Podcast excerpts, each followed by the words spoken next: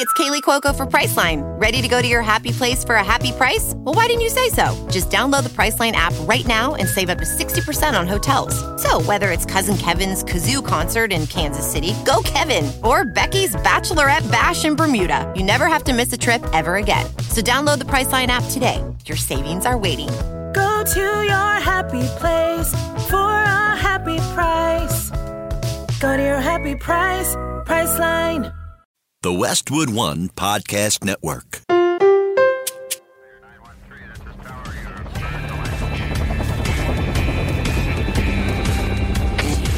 Team Never Quit. Team Never Quit. Team Never Quit Radio.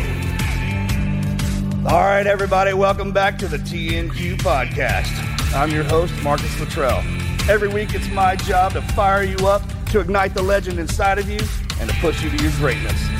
Join me every week as I take you into my briefing room with some of the most hard charging people on the planet.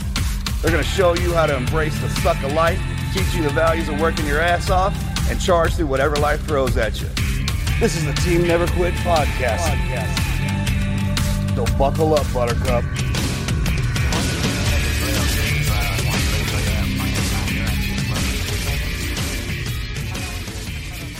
Team Never Quit podcast is sponsored by Navy Federal Credit Union. Opening a certificate from Navy Federal Credit Union is a great way to grow your savings for goals like paying for college or a down payment on a new home. Just imagine all the possibilities. Learn more at navyfederal.org/save. Federally insured by NCUA.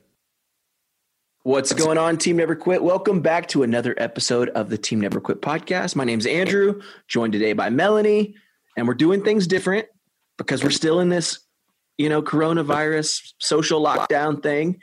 And we actually recorded this episode a few weeks back, and we're doing our intros and outros now virtually via a Zoom. So if it doesn't sound the clearest, it's because we're doing things remotely and doing our parts to to stay safe. But uh, today we've got someone super special to us, Taya Kyle. Melanie, are you as excited as I am? Yes, I am. Uh, Taya is one of my dearest friends. She's like a sister to me, and um, I truly love her. I love that she got to come down. I would have never in a million years thought that a few days later, the whole world would turn inside out. I mean, what's happened since I saw her just a few weeks ago is crazy, but I'm so glad that she got the chance to come down and, and record this. And it's a great episode. It really is. And this, you've probably heard Taya speak. You've probably written some of the beautiful words she writes on her social media account. But I'll tell you right now, this interview, she talks about some things that I've never heard her share before. And it's just a beautiful message that that she shares this week. And I can't wait for you guys to hear this episode. Before we jump into Taya's interview, we got a Patreon question of the day from Kurt. And Kurt says, I know that it might be against the law to answer this in Texas, but I will ask anyways. If you had to live any place else in the world but Texas, where would you live? So, Marcus and I have talked about this a lot. The only place I've ever considered living other than Texas, I was born in Louisiana, so I've thought about living in Louisiana and Hawaii. Problem is, Marcus hates Hawaii. He cannot stand Really? Hawaii. So that's absolutely out of the question, but he can't stand it. His time he served there, uh, I mean, I get it. That was the, you know, what what happened when he went to war when he was stationed there was the worst account of his life. So just brings back bad memories from him. Um, but for me, I think it's such a beautiful place, and um, even bringing it back to like to Red Wing, uh, which happened when Marcus was stationed in Hawaii. Um, they've done a beautiful job with uh, honoring the guys there. There's a beautiful park named after Red Wing, and um, they've got memorials, and it's just, it's just with and without the whole military thing. I just I love it. I think it's a beautiful place, and I can feel God there. Like it's just one of those natural beauty that I don't know. It brings out a spiritual side to me. I like it. I've never been to Hawaii. I'm gonna when when the Marcus would never live anywhere else. yeah, Texas, Texas through and through, right? yeah, he. I, we've talked about it multiple times, and he's like, "Nope, Texas it is. That's awesome. I wouldn't mind living in somewhere like, you know, Wyoming or Montana where it's just super, super beautiful. I like the mountains, but um, I've never been to Hawaii. So maybe when the world resumes as normal, I'll have to check it out. Yeah, it's, it's a place that everybody's got to see once. And there's so many different islands too, like in Hawaii, that they're all very different. So go explore. Great. Thanks so much for your question. If you guys want exclusive access to the show and bonus behind the scenes content, you should make sure you join us on Patreon. You get exclusive access to behind the scenes content, access to the Patreon community where you can support others like yourself, and you get rare access to Morgan, Marcus, all of our incredible guests. We also do bonus episodes there. So if you've if you wanted to kind of hear some of the behind the scenes stories and things like that, we share them on Patreon. You can join us there, patreon.com slash team never quit. Let's get to that interview with Taya. All right, guys, I got to show some love to one of our podcast sponsors, Fiverr.com. If you never heard of Fiverr.com before, you're missing out. Basically, they connect you with freelance talent. And sometimes when it comes to accomplishing a project like putting on a podcast, there's a lot of moving parts show artwork, editing, you name it. And doing that by yourself can be really, really tough. That's where Fiverr comes in. These guys connect you with hundreds of thousands of freelancers who offer tons of digital services. They got things like graphic design, copywriting, web programming, film editing, so much more. And there's a lot of funny stuff on there too. Like just jump on fiverr.com right now. I promise you you can just browse there for days and the things that you can get for $5 are pretty awesome. We actually had an illustration done of myself, Morgan, and Marcus for our YouTube cover. So if you want to check that out, go to youtube.com, search Team Never Quit Podcast. You can actually look at our illustration of myself, Morgan, and Marcus that we had done. And we got that done for no more than 30 bucks and we had it done in a week. It was crazy. The cool thing about the Fiverr website is it's easy to kind of search exactly for what you're looking for. You can kind of pick the person based on price, the number of reviews they have, even the timeline of how fast you need something done. They're really, really awesome. All you have to do is go to fiverr.com. They're going to hook you up with 10% off your first order. You can use our code TNQ. It's so easy. Find all the digital services you need in one place. That's F I V E R R dot com, code TNQ. Again, that's Fiverr dot com, code TNQ.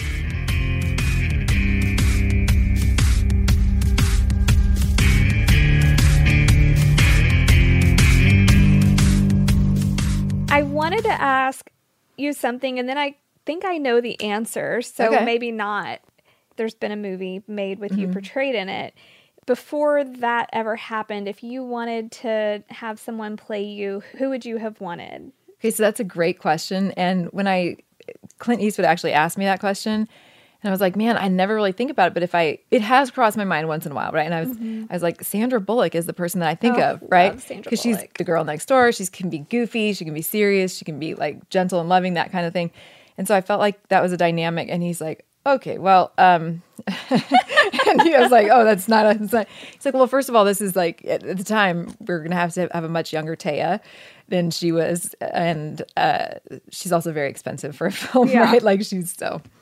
Yeah, it wasn't But gonna work. she's so good. She is good, but it probably I would have competed. remember when the when the filming was going on, and Yeah. you and I were texting about this, and you had texted me someone, and I at the time didn't know who it was, and I had to Google them, and it was someone that you thought would be good for you. Okay. and every time I see her now, Yeah. I think of you, Who is it? Anna Kendrick. Oh, that's because a lot of people think that they. I hear that a lot. Yes, and I, just mean, laugh. looks and and personality wise on film, Mm-hmm. Yeah. is a lot like you. Yeah. I mean, who knows? I could have, we're doing the American Wife, uh, it looks like anyway, sort of a made for TV film Oh, kind of series thing or whatever. If, if I, if in a perfect world, I'm really hopeful. I'd like to do sort of a series with other wives. I think it'd be super fascinating to show their stories in Mm-hmm. Yeah, a similar fashion. That would be awesome. I mean, I've kind of, it'll be unique no matter how we do it and it'll be good, but mm-hmm. it'll be interesting to see who they pick for that. I haven't even really thought about it yet. oh my gosh. She'd I be good, probably. Anna Kendrick has to be you. Okay. Yeah. If Do you have a connection? No. but anyone who has a connection to Anna, Anna Kendrick, please call in. I mean, even in her Hilton commercials, I see her and I'm like, that's Taya. Okay, I need to That Google is- that. yeah. How about when she sings? Is that what you? Is that what you say? Why are you laughing, Melanie? Because I'm pretty sure you and I sound the same yeah, if we're mhm, I'm pretty sure. Yeah. Um, that's funny. Okay, so do y'all have a Mad Minute question? What's the craziest fashion trend you've ever rocked? Oh my gosh. Okay, so in high school, I had these Converse, but they were a special edition Batman. So they were black Converse high tops with yellow like insignias all over them with the bat in them. I don't know that that's crazy, but that stands out as one of my favorites. I was on the fence if I should even give them away. Um, but you know, I've I've done. I feel like I've done pretty much all of the. I've taken all those opportunities to be adventurous in my fashion. bangs? Oh, I've done the high ratted up bangs, not super high. I wouldn't say like Like 80s White film. Rain? Not definitely not white rain. No, I wasn't that that far out of the the box. But I feel like I like to do. You know what I really want to do is, I love hats. I'm a hat freak. But they have these hats now that it's like a top hat, but for a woman, and they're like black and really cool and velvety. I'm gonna have to show you a picture. But I, I keep thinking I'm on the verge of rocking that thing. Oh my I'm just thinking the the outfit will be really subdued, but it'll just be like all about the hat and All some boots. funny. Yeah, Oh my gosh. I'm not. I'll have to um, send you a picture. So one thing, because I think a lot of we're like in a lot of ways, Yes. but so opposite in, in a lot of ways too. I don't one of to be opposite of you. What am I opposite? one of the things that we are so opposite about is you love pranks. And do you love like to be scared and to scare people. Yeah. Well, uh, true. I don't love to be scared, but I do like to scare other people. I absolutely hate Uh-huh. to be like it makes me it's really probably the only thing that will make me very angry. That's a good. I'm, I'm logging that in. Okay, that's good. I mean very angry. Yeah. Not funny angry. Like I will be very angry. Yeah. I don't like to be scared or pranked. Yeah. And um You're like not the angry where everybody laughs. It's yeah, no, like angry this where is everybody like gets the hell out of my yeah, house. and I'm not going to talk to them ever again. Um, wow. Yeah, no, it's that's really serious. It's real serious. But I remember you telling me, I think it was April Fool's Day. Oh, gosh. Um, the like a couple of months after um we all lost Chris Yeah. and you did some prank on the family and I don't even remember what it was but I'm Oh. like holy shit. Yes. How can she what's your favorite prank you've ever pulled? Okay, there's there the thing is I am not good with dates and so it oftentimes sneaks up on me and um probably the most elaborate one I did is because I worked for this boss when I lived in Milwaukee, Wisconsin. We worked at the newspaper and we had these cubicles whatever. And I was friends so she was my boss and I was friends with her boss. And so I went to him and I said, "Listen, we're thinking of this elaborate prank. Are you in?" And he said, "Yeah, absolutely." Right. And she was one of those bosses who feisty, spunky, blonde, cute, petite, you know, but she was just she was on fire and some people loved her and some people felt like she was a little bit abrasive to her. Yeah, But she played elaborate pranks on other people, which kind of got me thinking ahead of time. So we were in sales and my friend and I went to the liquor store and we bought a bunch of those little liquor bottles and then he called so her boss, his name is Michael, called her in for a meeting so that she was out of her little area and we took these half empty bottles and we hid them all over her um you know in her files and in her Oh drawers or purse you know and all this stuff right and so he goes in she goes in and he says Kathy, I I am sorry, but uh, you know I've gotten reports. People say that they smell alcohol on your breath while you're working, and I think we have a little bit of an issue here. And she starts. She goes, "What? Are you kidding me?" Right? And she's like, "I- "I'll call HR right now." You know. Da, da, da. He's like, "No, no, no. Let's just. I believe you. I think just to cover my own, you know. But if I can just go take a peek in your office, give it the all clear, we'll move on." And she goes, "Yeah, absolutely." So we're all sitting at our desks. And she goes stomping by, right? She's a big personality, stomping by around the corner to her desk. And so he starts looking. Well, she's a little bit shorter, and you can just hear her go, you know what? And she's starting to get, you know, whatever. And so we had to peek over the top a little bit to point just barely, you know, but she was so so where the bottles were. So eventually he he opens a drawer and he goes, Oh, Kathy. And he pulls out like one or two that are half empty or whatever. Oh And she goes, gosh. You know what? You can take this job. And she throws her pencil against the wall. And we were like, uh, April Fools. Like we popped Oh over the top, you know, we were cracking up. But I was, I mean, it's like one of those jokes that was good until it was almost not Yeah, good, where she was like, yeah, maybe. I don't know. But then the other ones are just like, That is so probably, funny. um, I'll tell you one more that was with my neighbor. This is the one after Chris died that it's the day snuck up on me. And one of my friends, I told him that this property they were looking at in town to build this house and they had looked forever. He's like obsessive about it. And I was like, Oh, hey, did you hear? And he's like, What? they were at my house and I was like, You didn't hear about the neighborhood? And he goes, No. I said, Oh my gosh, I don't want to be the one to break it to you, but there was a fire. And he's like, What? And I said, I, I'm pretty sure your lot is gone. Like it's like oh it burned down, you know, like it's, and he goes, Oh my gosh, I didn't hear that. And I said, You, I would call your realtor. She probably knows. Like it's been all over the news or whatever. So he calls the realtor. Oh my And he's like, "Hey, hey, what's going on with my property? Like, what about the fire? Like, what do I, need? you know, whatever?" And she's like, "What, what?" And as he's doing it, I'm cracking up and laughing. I'm like, "April Fools," and he's like, "Oh, oh, okay, Oh all my. Looks like you know, just stupid stuff like that. Um, That's and funny. then okay, the last one, and then I'll stop. But see, you got me on a topic that I love. Um, there was the discuss. People think it's really bad the one I did against Chris when he was alive. Do you know that one? About what? I got the kids. Mind you, this guy scared me all the time. Okay, Yeah. Chris scared me all the time. So this was a revenge. Uh-huh. I think you told me this, but let's. Okay, let's so like it was a last minute thing too, and I told the kids, I'm like, listen, I'm gonna, mommy's gonna lay on, the, mommy's gonna lay on the floor, and I put my legs like where he could see him if he came around the corner. I said, Oh go wake up, daddy, gosh. don't laugh, and say, daddy, mommy hit her head, and she's she's Oh bleeding in the kitchen. It's so sick. I don't know. Anyways, they pulled it off perfectly. He comes running out, you know, in, in his boxers and just like slides around the corner. He's like, oh my god, babe, and he like comes over, and I. Like I just turn over and I start laughing and I'm Oh April, my April Fools. He's like, y'all are sick. He's like, you're a sick, you're a sick woman, you know. And I was, so yeah, I don't know, all kinds of things. I pranked somebody that there was a weirdo at my house, and he dropped lunch with everybody and was panicked finding his car to get home. And, Oh my gosh, just- that is. I don't know. I, my jokes are really cruel, though. I think they're really. I'm, I'm starting to hear myself, and they're really not nice. So I'm glad to know that you don't like to I be scared in general. And then I hate yeah. to be scared, Yeah. but I think it's funny that you other people. like to be scared. sort of. I would of. never scare you, Mhm, but right. I think your stories are funny. if you scared me, I would probably poop my pants because it would be so unexpected.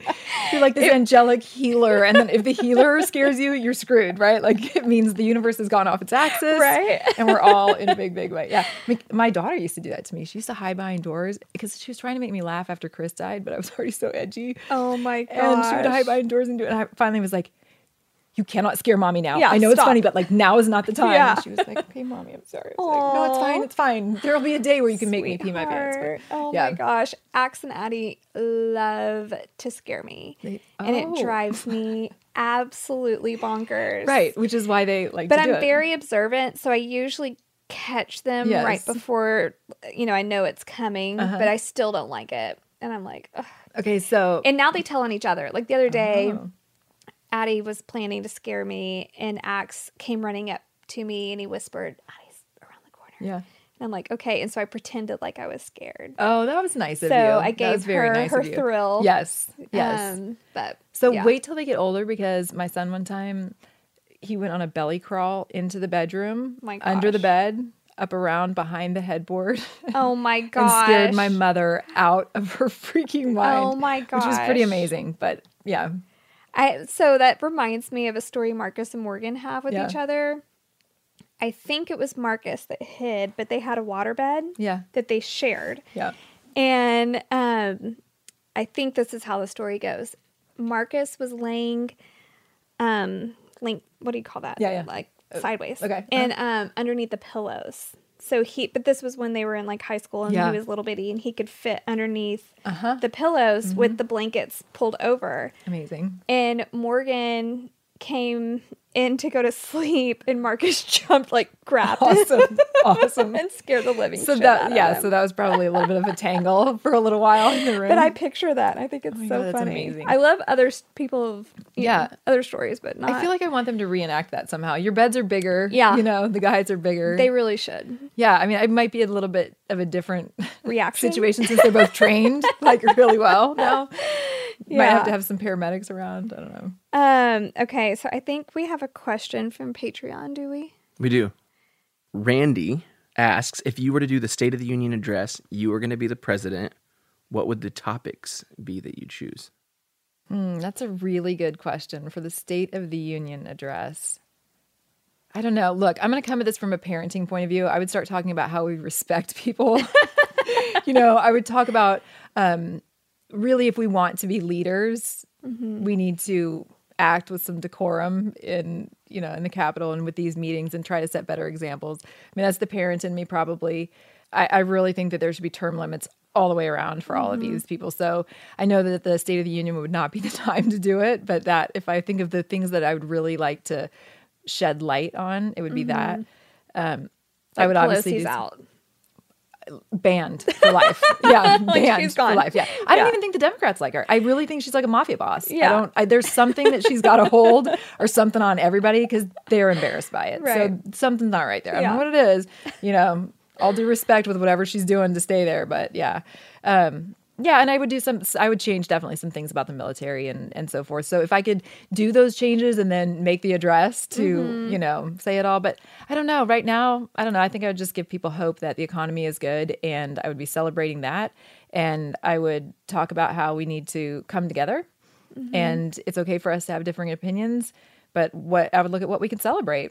I mean, I think there's a lot of things that are going really well right now, and I don't know. I mean, if I was going to have some people stand up, I think I would really celebrate all the legal immigrants that we have coming to this country. I think it's super cool, and I have no idea why we don't pay more attention to that. But I would have a total celebration about the numbers of people who are going through our process to be here legally because Yeah. it's it's amazing. That's why we're still the melting pot. It happens every day, but we don't talk about it. We're just so focused on people who are illegally here as if that's the issue. So, um, and I'm not trying to get into that issue. I'm just saying it almost is presented in a way that negates the fact that we do have people coming into the country every day. Yeah. They're here legally, citizens. It's great. So, Yeah. yeah. That's a good point.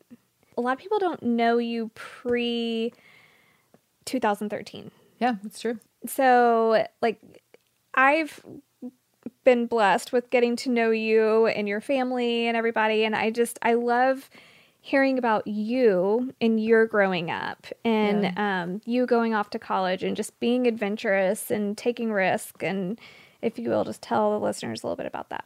Yeah, it's it's interesting that you say that because I do think when I look back, I was definitely a weird mix of adventurous and sort of fearful about certain things, but definitely more adventurous and willing to risk in spite of any fear in order to have some of those thrills. And I grew up in Oregon, which I loved, and I I look back now and I think what a blessing it was to have such diverse group of people around me, artists. I think I love the beauty of it, but I also feel like I was never, and even when I was growing up there, which is weird because I was born there, I didn't feel like I was supposed to be there. And it was just rainy and gray a lot of the year, and I, for whatever reason. So I, I left when I was 18, and I've never lived there since. I do like going back to visit, and I love going in the summer. But I went to school in Wisconsin, and you know, I had a lot of actually really hard experiences in high school. I was suicidal in high school, which I don't think people who know me would know that even. I'm not even sure if my best friends knew it. Um, and I, you know, that I look back and I know exactly why. And there were, I didn't know how to stand up for myself and I cared for people deeply. And so I got roped into some things that were looking back pretty emotionally abusive, but I didn't realize it because I was just so I'm very protective of my own kids that way where you know, I, I actually, you know, I took your advice of giving them an incentive not to date anyone seriously through high Oh school. I'll take them on a dream trip. I tell everybody that it's the most awesome. amazing thing ever. It gives them the out, right? Mm-hmm. So it gives them an incentive to take care of themselves and figure out who they are before they start taking care of somebody else. That was the big trap for me is I was able to take care of somebody else, but I negated the opportunity. I, I, I missed the opportunity to take care of myself and figure out what that was like. So college was an extension of that. I was, you know, dating the same guy that looking back, it was harmful with his family too. It wasn't, you know, mm-hmm. just him. It was a whole situation and his family had their own dysfunction and all this stuff. It looked like the perfect family from the outside, which is a mind screw. So those were hard years. And then when I went to school in Wisconsin, I thought I always have this tendency to think I'm going to go on this great adventure and it's going to be amazing. And I feel like something in my life is almost destined to say no. And that's true for everybody, right? We all mm-hmm. suffer, but I've really been surprised at how horrible some things have been along the way. Survivor 46 is here, and so is On Fire, the only official Survivor podcast. And we have a twist this season. The winner of Survivor 45, Dee will be joining us every week. We're going behind the scenes of the biggest moments, the how and the why things happen, and the strategy and analysis you can only get from someone like me, a Survivor winner. Listen to On Fire, the official Survivor podcast, wherever you get your podcast. This episode is brought to you by Paramount Plus. Get in, loser! Mean Girls is now streaming on Paramount Plus. Join Cady Heron as she meets the plastics in Tina Fey's new twist on the modern classic. Get ready for more of the rumors, backstabbing, and jokes you loved from the original movie with some fetch surprises. Rated PG 13. Wear pink and head to ParamountPlus.com to try it free. And yet, looking back, I also realized that I love that I got to experience that then, get it out of the way, and now I'm who I am, and I Mhm. I've learned a lot. But yeah, I graduated with economics and business, uh, major in economics, minor in business, and then I went to work right away and loved it. I couldn't wait to get out of college and go to work. I was so ready to be out in the world doing things, and so my interests like psychology and stuff like that. To do what I wanted to do, I would have had to stay in longer and. I find that fascinating because the things that you're interested in, you kind of always are. So I'm Mhm. still interested. I don't have my doctorate in psychology, but I still am all about that Yeah. world, right? And then after that, I just thought my mom would always say, You're going to move to Wisconsin and you're never going to come home. People stay where they're, she can be fatalistic about things where they go to Mhm. college. And so I, I definitely heard that and wanted to make sure she wasn't right. and so I, after I worked a couple years, I moved out to Southern California.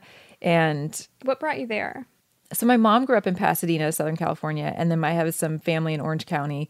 And I actually I wanted the LA experience too. So I moved to Long Beach and I thought growing up, going spending a lot of our summers down there, I loved it and we had family there and it felt very natural, but I also just thought it was something I should do in life. Like I should have that opportunity. I still think there's Mhm. got to be a time when I'm in New York for a while because Yeah. I also want to be I don't know if I have to live there, but spend a few months maybe, Yeah. you know. I don't know. Um so I definitely still have that adventurous sense like I know you have. You've traveled the world and I would love to do that at some point. Do more of it, which Mhm. you've introduced me to a lot of cool places. But yeah, it was um it was a long painful road and then I I think that when I you know when I met Chris it was a different kind of adventure and a different kind of pain and joy and it's continued to be that but really the joy with him and the love the way that he was able to love is extraordinary to me still and you know there's a way that it naturally lives on in our kids which is super cool to see but i don't know of another man who loves the way that he loves and I, maybe i just don't know them that intimately right i i mean i don't know them that intimately but i mean i feel like i know people well and i get into their psyche and stuff but Mhm. he had a unique way of doing that and i think I mean, I don't want to get too sad about it, but it would be, I think if Marcus, God forbid, something happened, I think that would be the same for you because there's something Mhm. different about the way that he loves and the way that he loves you in particular. Right. Is it's unlike anything you have Right. experienced. Like people that are really good friends with him, they will all say, "Oh, he loved me. He, Yeah. you know, I know, I know his love." But it's like, no, you Mm, really don't. You don't. Unless you're laying your head next to him at Mhm. night and Yeah. having those babies with him Yep. and experiencing life Yeah. at all ups and downs, you don't know. Yeah, it's true. And and the way that I mean just to the things that I see from the outside, the the seriousness that he takes his love for you is I think part of what if people are watching, they can tell, right? It's there's nothing really too big or too small. It's a respect cherish thing. He has both of those things for you. He also loves to put you up on that pedestal, right? And serve and be romancing you and I don't know, it's just an interesting it's an interesting mix and like you said there's it's obvious that even though you both coexist really well that there is so much depth that nobody gets to see which is Mhm. i think what it also indicates how special it is so yeah. Yeah. so you get it i think that's the um and that was the definitely the thing that i had to grow the most that and children really are the two and i've had a lot of crappy things that i've grown from but he was he was the game changer Mm-hmm. and he's the person that I changed for. And I think I knew that there probably isn't anybody else. I used to laugh at them and say there's nobody else that could have put up with me. You know, nobody else is strong enough to be with me. Uh, but I think there was nobody else that was the right mix of things to make me see how I could be better Mm-hmm. And want to be better for it. Yeah. Oh, Yeah, that's okay. me cry. I just I love I, the funny thing is I was reading self help books from like high school. I love to develop, but it's a different way when you really Mhm. truly love somebody and you're you're ready to have your soul forged for that person is different than just being better and developing yourself. You know. One of my favorite things I've ever seen about Chris was the home video that you shared. Yeah. Um, I'm gonna cry. And the um, sorry, No. The people that listen to this podcast have to think like Melanie's the biggest pussy. Uh, no, I you are ball my eyes out because you're like straight you. steel as far as strong. You're like steel magnolias, Oh right? You're the gosh. soft and the strong. Um, but he's sitting on the bathroom floor reading a book to uh, y'all's son, and it was just the sweetest thing. And you could really feel just by watching that itty bitty clip, Yeah. you know, you can feel his love. Yeah. And especially, I'm an empath, so Mhm. I can see something and immediately feel that. Right. And that, I don't know what it was, 30 second clip that I saw, I was like, gosh, he he loves hard. He does. He loves big. And you know, it's interesting because you are an empath, which is also why this podcast is good because you feel and you can you're an amazing communicator and storyteller. I've always loved that about you. So I would I would say that's part of what makes you so amazing and strong is that emotion. The that video was before he went on deployment and there was an idea people had read books to your kids so that they can read along with you. And so he did it. He was almost not going to do it. I think it was like the night before he left and and then he decided to do it, but we put the video camera up there on a tripod and walked out so that he could just have that time to do it. But it ended up being this really prophetic, sad thing and Chris didn't think he was going to come home from that deployment. And so when he was reading to him, it was hard. And I remember him coming down the stairs afterwards, and I could just tell there was such a heaviness in his heart. And he says something at the end of that video, like, um, just savor one more book, buddy, because I think you might, I think he says something like, I think you might want this someday if I'm gone, or something like that. And I was Mm. like, Ugh, it was just so, but it's so beautiful and it was calm, patient. That heaviness that you felt was, yeah, it was like that gentleness Mhm. in such a way that is all encompassing. You felt really, and that was something about him that I I was so attracted to because as strong and tough as he was, he had this way that was so. Maybe that's the word. Maybe it's just all encompassing um, gentleness. It was like a Mhm. spirit. It wasn't like gentle. It's like something that. It's almost like a spirit that wraps you up and says you're okay. I, like I, you're cared for. You know. Mhm. I remember even in the beginning when I'd get a little feisty or something, and he'd come up behind me and just put his hand on my back and say, "Babe, I don't want to fight with you. Yeah. What, what can we do?" But it was I could never redo it the way he did it because it's something with the strong hand and the presence of this funny guy who's gregarious and all this other stuff that he just stops and like wraps you up in this spirit, and then it just felt like everything's okay, and you're like, "Yeah, okay." Do you still done." feel that? You know, I used to feel it a lot, and um, I block it because it it makes me sad. But it's just that I miss it. And there's a um, somebody got me this music box. There was that song Josh Groban, "You Lift Me Up," and right after he died, I kept feeling like he was still lifting me up and like helping me go. And there was a, a time when I had this dream. Oh my gosh, Melanie, it was like the worst and most beautiful dream, but it was so powerful i couldn't shake it for a while and i but i i went into heaven and he was sitting in this thing that was kind of like a dugout and there was a young girl next to him and i it was like i went in saying i just want to look at you. Like i just want to see your face because i i don't let myself absorb his face too much because it hurts. So the pictures i have that i know are there i do it. If i see a new one i can feel a little bit and i just go it's cool. I'm just you know i just i manage it. But there was something in me that just wanted to really take in his face. And so he was in this dugout and he looked at me and and I knew he was there for her. And she was like 13 or something. And he he just he he like looked at me in this calm way like go ahead and take it in. And so I did and then he, he every once in a while he'd look over my shoulder at something just just barely and then come back. So I thought there was maybe something going on behind me. Anyway he let me do it for a long time and then she got up and he he told her something. He said you are you're dead. And she said i don't want to be dead. And then she like fell on the ground and she was crying and it was like he was helping her pass and saying it's okay. And then i was like we have to do something. We have to help her. And i'm like and for whatever reason in my dream like her body was there and he goes it's okay. And i said i can we bury her? Like can we do something? Like i can't just leave her here. And so he just sort of indulged me. He was like we can if you want to. That's not it doesn't matter. Like she's you know? And then And then he laid down next to me. We're in this grass and he laid down and he just let me put my head on his chest. And I laid there for the longest time and it was like everything felt like it was like I could breathe and it was good and I was so happy. And then he said, he goes, babe, I gotta go.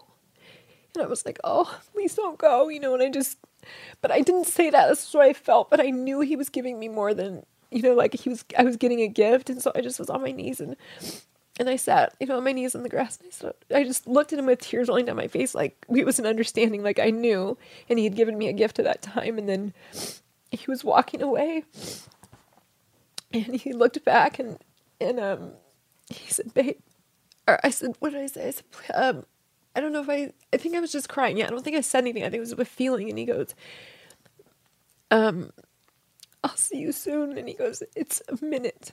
In eternity, it's just a minute. I'll see you in a minute. And I was like, just sat there understanding. And like, he just, he put on these sunglasses and like just walked off. And I was like, oh God, you know, but I think there was a part of me that was like, I needed to, I needed to have that time and realize that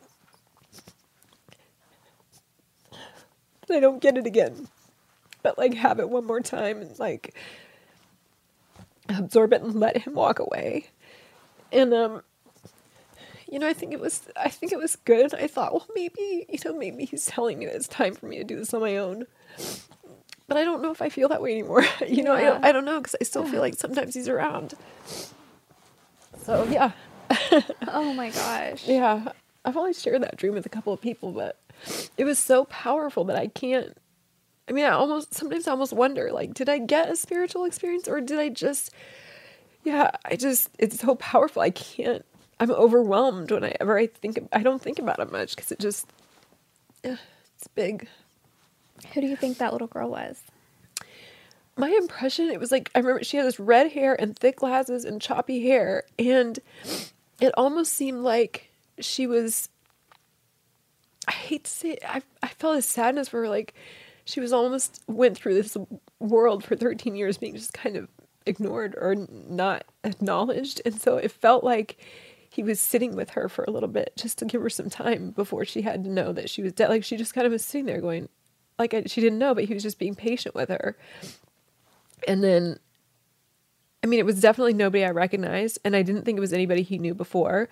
And when he was looking over my shoulder, I felt like there was stuff that was going on that he was knowing he had a job to do, knowing he had something he had to be doing, but wanted to give me that time. Like he's still the protector. Yeah. And that he was like helping somebody else transition from maybe an unexpected death. So she was like 13, 14, something in there. And it was like, it was just like he was just so calm and patient with me, letting me look at him at the same time, calm and patient with her, you know, and just kind of taking care of everybody. And then it was like he had more work to do or something. Oh my gosh. I know. What's funny? Do we have funny stories we can talk about? That's really heavy. Um. Okay. Well, we don't have to get into like everybody knows your story with Chris, you Yeah. know, and so I don't want this to be about that. Yeah. Google it. I mean, if you Yeah. haven't seen the movie, if you haven't read American listen- Sniper, An American Wife, and Barbara Walters has nothing on you though, I because mean- like you can get in the whole story, but like I don't tell that story to people, but you're very good at it, and it, and it is part of my story. But I will say, you know, we talked about this a little bit before too, that it is a it becomes a part of your story and it lives in me. Mhm. But I am different, and um, I know we talked earlier today about how I looked back at the gravestones and at the time that we put in Chris's, it was such I felt so much pressure to try to get it perfect for him. And since we had talked about a lot of things but not a gravestone, I had no idea what to do. So Mhm. I ended up getting this green was his favorite color and I, I went to all the details to make it his favorite. And I was thinking um a gift I could give my children because it was also really expensive is to just pay for mine, have it done, don't worry about it. If you got enough to carry when you're when you're somebody you love dies, right? And so I just did it all really from a very practical standpoint and also because I wanted the children represented with him too.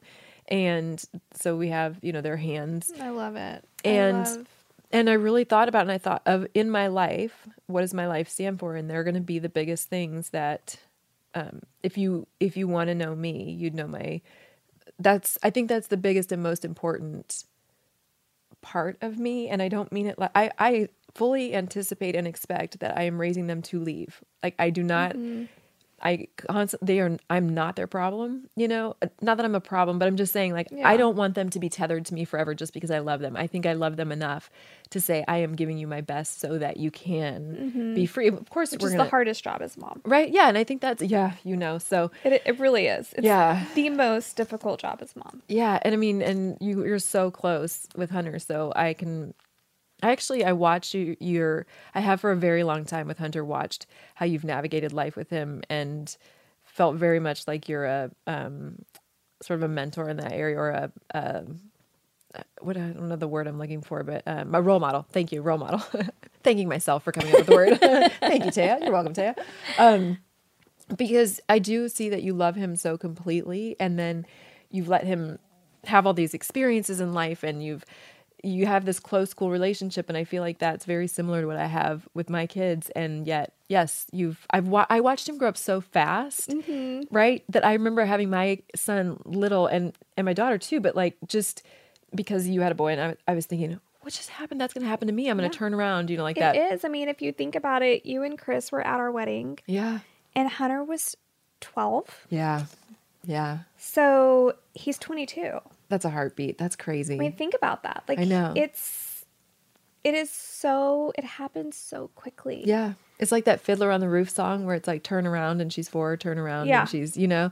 And I think because of that, I've actually appreciated because of Chris's death, because Mm-hmm. I had a cousin who died young. There are a lot of because, but I really try to cherish the time that I have and I Mm-hmm. realize that it's very short. And I think as parents we can get so busy, but I've I do feel good about that ability to to have absorbed as much as I can and yet I still think that when they go it was never enough right? Yeah. it was never enough. And you can't go back in time but I do feel like with that going back to the the gravestone uh-huh. I look at it and I think I think it's appropriate that my name is there with a gravestone because I really feel like that person died a really painful death, but that there's a metamorphosis that happens and it's been a really good one. And I wish that I knew some of I knew I wish I knew a lot of what I know now, you know, back then, but I I really liked a lot of parts, a lot of parts of that girl, right? If I was to say that's me, that girl, I liked her heart a lot and I liked her sense of humor and I feel sorry for her that she had didn't have more answers on how to do things and that she didn't um know as much about living without fear and and I'm also really happy for her that she at least had the opportunity to turn those tragedies of losing friends early into an appreciation for every minute, you know, that we did have. So it's a mixed bag. It's really weird. I feel very disconnected to that person. It's very disconnected. yeah. before. I do. It's weird. I, I mean, I it it truly, yeah. I so disconnected. I would say it's like just it's appropriate. There's a gravestone. It's weird. Mm-hmm. Which totally off topic, but Good, we yeah. will be buried I know, next very to each close other. to each other. I know that's We're so right cool. across the sidewalk. I know That's so cool. I mean, in life, we should have been neighbors for sure. And since we are not, we at least arranged it in death. Our bodies will be like, "What's up, girl?" Um, Oh that is, gosh. and you know, that's the reason though that Chris is there. It was um, Rick Mar- Perry and Marcus. Yeah, Marcus was like, "Hell no, we're not going to Arlington." He- Yeah. he's a Texas boy. Yeah. and- Oh no, he was like, "Tay, this is Yeah. you know," and I was like, "Oh, I don't know, Marcus. I've never been there." And he was like, "No, no, that's like where you know that's Yeah, where it's and happening." I'm pretty sure you flew out the next day to Yes. go down to Austin and look at it. And Yeah. Governor Perry, acting governor at the time, Yes. met you Yes. at the airport. Yeah, but that's the magic of Melanie Luttrell, though. Like things happen that don't happen in normal people's lives when you're around you. So I was like, I said, well, I've never been there. You know, we can drive to Austin, and you're like, no, no, right? Yeah. Like I'll have a couple of jets waiting for you. uh, but you know, it was it was pretty uh, being there. I and I didn't want to bury him somewhere that I hadn't felt. I think you and I are both really big feelers. Like it's got Mm-hmm. to feel right, not just look right. And it looked right online, but. The feeling there is super peaceful. Yeah. It's very different than any other It's magical. graveyard. Yeah, it's it's a cemetery. Yeah, it's it's amazing, and the flags that just sort of gently fly in the Mm-hmm. wind, and there's a little brook, and it's very peaceful. So once I was there, I thought, oh yeah, this and is the the, people that place. run it are so good too. So Like it's just it's a really good feeling all the way around. yeah, and Mel Birdwell will be there too. We're gonna have a great Oh, yeah. time. I Yeah. um I'm not thrilled that I had to pick out my plot by myself. Oh. Um, Uh-huh. Marcus was supposed to go with me, and um, he decided to go hunting Oh, did uh, instead. So Did he trusts you? Yeah. So I he still hasn't seen the So you went by yourself by, by yourself? myself. I Oh, had to go wow. by myself because we had a um we were under a time limit Yeah. of, to pick it out. Did it occur to you to just give a girl a holler and like maybe I could have met you down there? Um, it is a long drive, but I would have tried. This was I don't Was it before Chris ti- I think it was before Chris Oh, died. okay, yeah. yeah. this was it was just a weird timing and Yeah. um anyway, I it, it was very uncomfortable. Yeah. Walking, yeah. I think with his name's Harry that Yeah. runs the um like it- oh yeah. yeah, where do me and my husband want to be buried? Yeah, he's not here. I'll tell him about. Yeah, I will tell him. I'll take a picture and send it to him. That's funny. Yeah, yeah, but we're literally across the sidewalk. and you're on the hill instead We're of on the flat. hill, Okay, uh-huh. so does the head go down or up? Did you consider you know, these I things? thought head under the tree, feet facing sidewalk. With LinkedIn Jobs, we tap into a network of more than a billion professionals to help you find quality professionals quickly and easily for any role you need.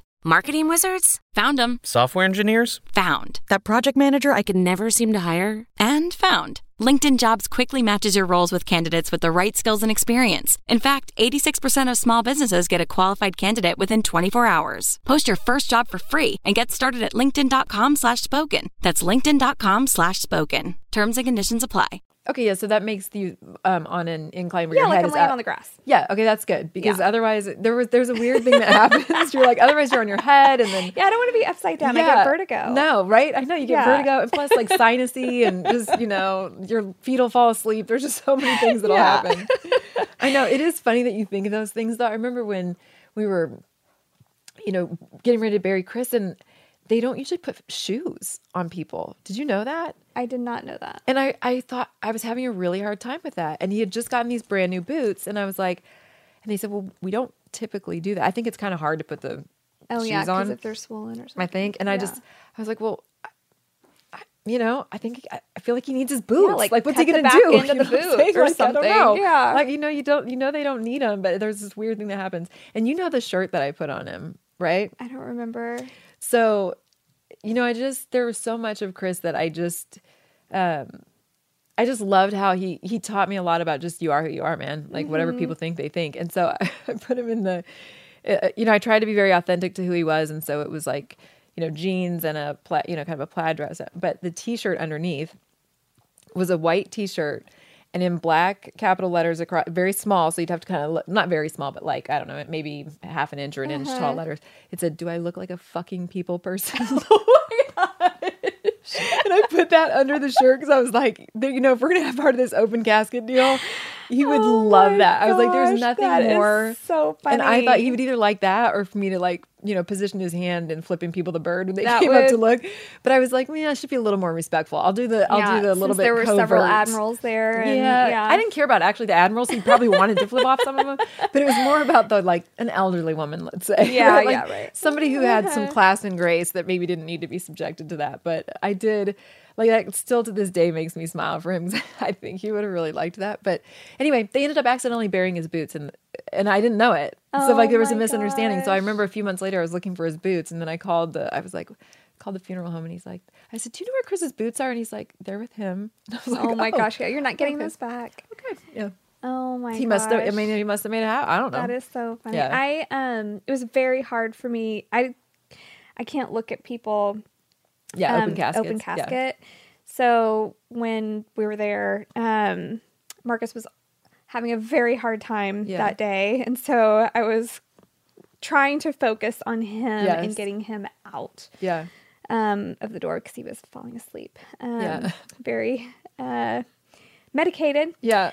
Um self-medicated. Yes, exactly. So- Numbing the pain. I get it. yeah. Definitely numbing the pain. Um, but uh, yeah, You I- so this would have probably creeped you out too. I mean, I can kind of laugh about some of these things now looking back. At the time, it felt very, very natural, but I was, um, you know, I wanted to be with him, of course, and I just got this sense of like I don't, I don't know, I, I didn't care what it looked like. I held his hand for a long, like when we'd have meetings about stuff. I was Oh like, my we're gonna go in the room where he is, and I'm gonna hold his hand while we're talking to So I mean, like that's weird. As that's Yeah. kind of weird. But honestly, at the time, it just felt normal, and I'm like, I'm not gonna miss an opportunity to just like I loved his hands. and I'm not gonna miss an opportunity to hold his hand. But I just think of the people on the outside, like the grace and kindness they showed to act like that's perfectly normal, and absolutely they'll accommodate Like that. Walt. Like, what are you doing? Well, yeah, you know what? It was like the funeral home director. and funeral stuff. home He's like director, asking me to pick things out, and I was like, "Can I just go sit with Chris while I'm picking them out? Like, I don't want to just sit in here like he's Yeah. right there. It's so weird. The mind does some some crazy things, and I can only imagine Chris on the other side being like, "Babe, like really? You don't Seriously? have to hold my yeah, hand right like, now. mhm, yeah." It was for me, not for him, though. Yeah, but totally, yeah. I don't know, weird stuff. there was but a lot of um, funny stories from that week. yes. Um, Tell me them because I was in. You were just the calm little uh, magical angel that was around, but I don't think I I knew. completely shut the thought of myself off. Yes. And I just remember about day eight, you came in. It was either you or your mom. And you're like, Mel, um, there's deodorant in the. Um. okay, for the record, you didn't stink and you never have. I, that's like part of the angelic miracle of you. I'm like, you don't ever have anything like bad breath or body. But I remember thinking, like, can we serve her in any way? Because this woman showed up in her like leggings and t-shirt and met like every executive at the Cowboys stadium and whatever, and was like, we're just gonna need this. And Yeah, I need I that. looked homeless. Not- I was actually because it was got really cold. Yeah. And um and you gave me one of Chris's Mhm. sweatshirts. Yep. So which is obviously very big for me. I'm five Yeah, two. right. So um I'm in leggings, probably Uggs or something. who Uggs, I remember it, yeah. And one of Chris's sweatshirts, and pretty sure it looks like I had sex bedhead, like full on rat's nest. Hey, everybody handles their, their stress differently, Melanie. Nobody's judging you for that. Well, no, it was just from No, not I know. brushing my hair. Yeah, I know. For Yeah. multiple days. But in you a have your story, I have mine. Okay, Right? in my story, you and Marcus were getting rid of stress. Yeah, I think Marcus even went home at some point, and I was. You were just working. I was just working. Yeah, you were just And making things so, happen. Yeah, I uh, I was just doing, you know, go to A to B to blah, blah, Oh, yeah. let's get this done. But, and I like, in a never way that was looked in the so- mirror.